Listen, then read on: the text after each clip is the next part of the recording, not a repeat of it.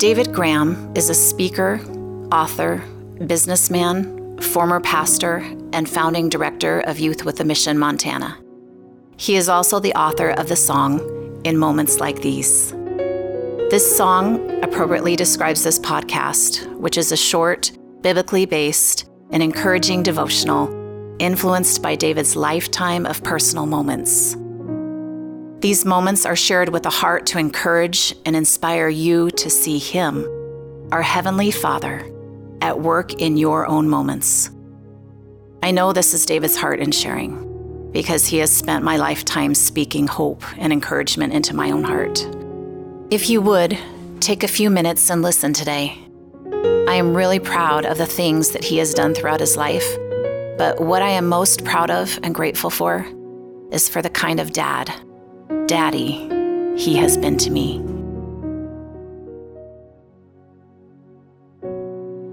Since the beginning of our episodes, I've talked a lot about our amazing Heavenly Father and about who we are as Christians, the restored sons and daughters of God. I've shared many personal moments that I believe testify to the realism of this wonderful father children relationship and how it plays out in our daily lives. Now, today, I wanted to draw on the testimony of someone else, someone dear to me. This is an account, my daughter Kimberly's testimony, that took place a little over 17 years ago, just days before I got to meet and hold our precious granddaughter. And Kimmy writes As I paced the floor in the large, brightly lit conference room, my heart, My heart quickened, quickened with overwhelming, excitement, excitement. Quiet fear, and a hope for this much anticipated moment. Nervous chatter and movement was in every area of the room as men, women, mostly couples, set their belongings on the tables and readied their cameras for what was about to take place. After just a few moments, I could hear faint cries making their way down the hallway towards us. My smile quivered with anxious joy as I swallowed hard, holding back heavy tears. When the doors opened, my eyes searched the small heads with tufts of black hair, and I immediately knew which one she was. My gaze fell on her long frame, dark eyes, and straight downy hair. I groped for the best view of her as she sat in the arms of a young nanny, surrounded by the other nannies holding babies, and a few other officials. As the excitement and chaos in the room grew, so did her cries. In fact, her cry was the loudest and the most desperate in the room. Some of the babies looked on with a little emotion, and a few cried more softly, but she had a strong and resistant voice. As I watched, she seemed bewildered, inconsolable. Sobs rang out in protest of this new and frightening field trip that had taken her away from all she ever knew in her ten and a half months of life.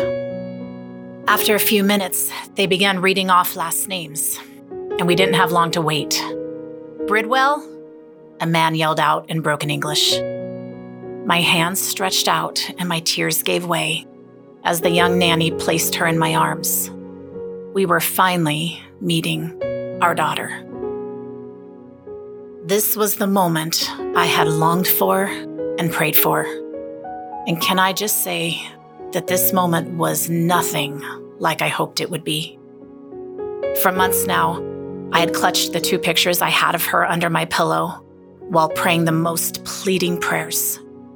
I prayed for her to be protected, to somehow feel loved, to feel a sense of belonging, a belonging to us, her parents, and also a belonging to her Heavenly Father. I prayed for this meeting to be sweet and easy, that she would just feel an instant connection to me and to Jason. Every day without her held a torturous anticipation, knowing that she was ours, but we had to wait to get her. I longed for this first meeting. I longed to be her mama, and I agonized over her solitude at the orphanage for so many months. Praying was the only thing that gave me a sense of power and peace as we were at the mercy of the arduous and bureaucratic adoption process. Now that I was finally holding her, All of the emotions of relief and love came flooding over me. I wanted desperately for her to feel immediately safe and loved. But this picture perfect moment I imagined went nothing as planned. I whispered softly, I'm your mama, Lily. It's all gonna be okay. I'm your mama. I love you, Lily. It's going to be okay. The next several hours were some of the scariest moments of my life. This child we dreamed of and prayed for for so many years wanted nothing to do with me, with us. I noticed some of the other babies in the room quietly go to their parents, or maybe only cry for an hour and then settle. But our Lily, our tiger Lily, would not have it. She would not have me.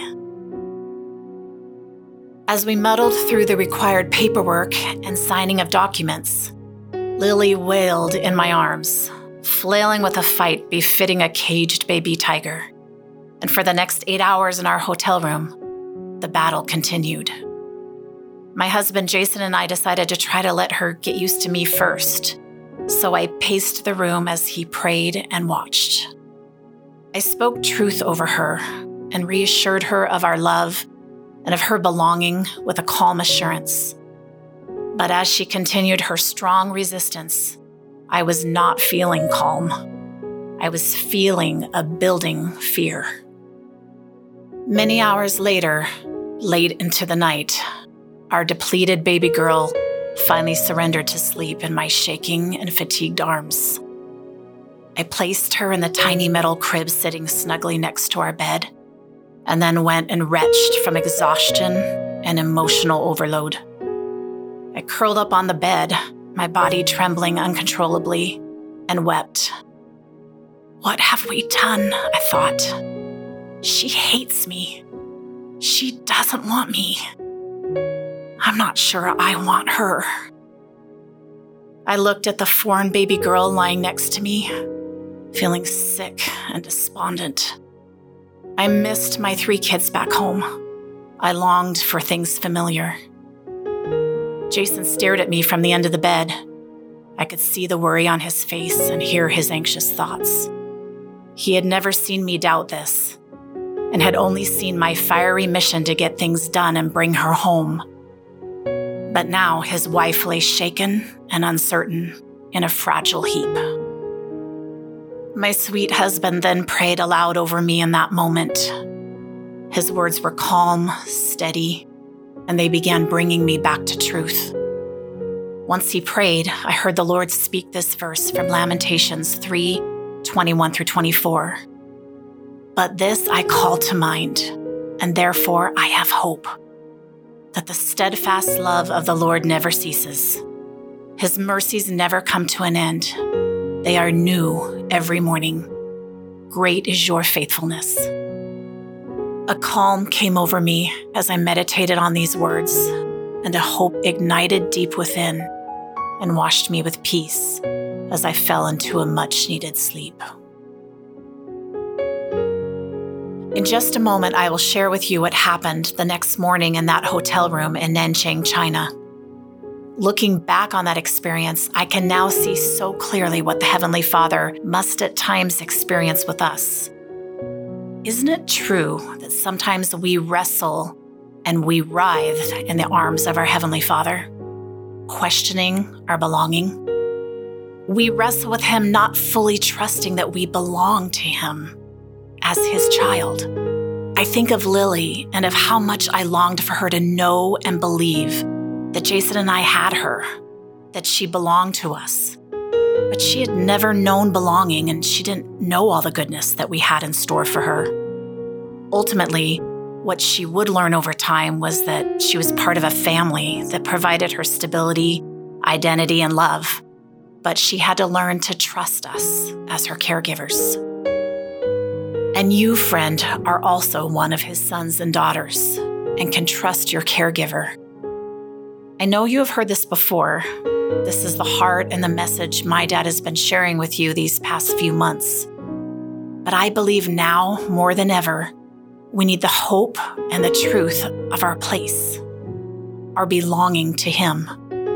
And additionally, we need to remember and experience the goodness that He gives us that comes with being His child. 2 Corinthians 6:18 says, "And I will be a father to you, and you shall be sons and daughters to me," says the Lord Almighty.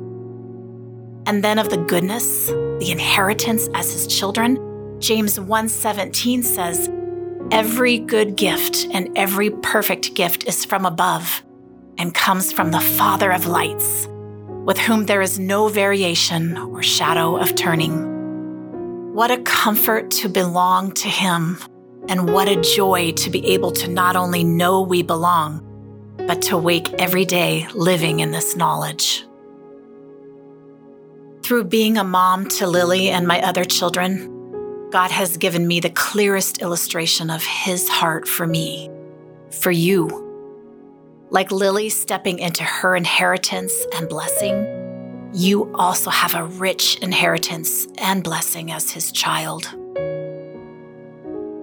Now know that the enemy wants to rob you of this inheritance, of all the goodness and of a joy filled life. The enemy wants you to feel alone, depressed, ungrateful, and hopeless. But speaking truth over you right now, you belong to the Father. You are seen, beautiful, forgiven, His loved child, and He wants you to live in the joy of this every day. We have the knowledge, but we also need to be intentional to set our minds with confidence and joy and then our actions will reflect this mindset. Believe and trust the belonging, and then live in the freedom and joy of that beautiful truth. Lily didn't believe or behave like she belonged to us at first, but the fact was that she was ours. She did belong. She just had to learn to trust and believe in her belonging. Over time, by being in our presence, being cared for, and experiencing our love, she would come to believe us. I awoke the next morning in that dimly lit hotel room and looked at our baby girl. So beautiful, so perfect. My heart swelled with love for her. Still sleeping, her hand rested outstretched through the rungs of her crib, and I cradled her sleepy hand in mine. And as I did, she turned her head, awakening slowly, and looked deeply at me with her dark eyes. I held out my finger to her, and then a beautiful thing happened. Her small hand gently closed around my finger, and we looked at each other for the first time as mother and daughter. That same day, and for the next 10 days, while we finalized her adoption, I strapped Lily on my side with my baby wrap, and Jason began bonding with her as well. She wanted no one but us. She held confidently onto us and looked into our eyes as we nurtured, cuddled, and reassured her. She had stepped into her position of belonging, belonging as our daughter. Dear friend, I want to encourage you to spend time with your Father as He nurtures and reassures you today.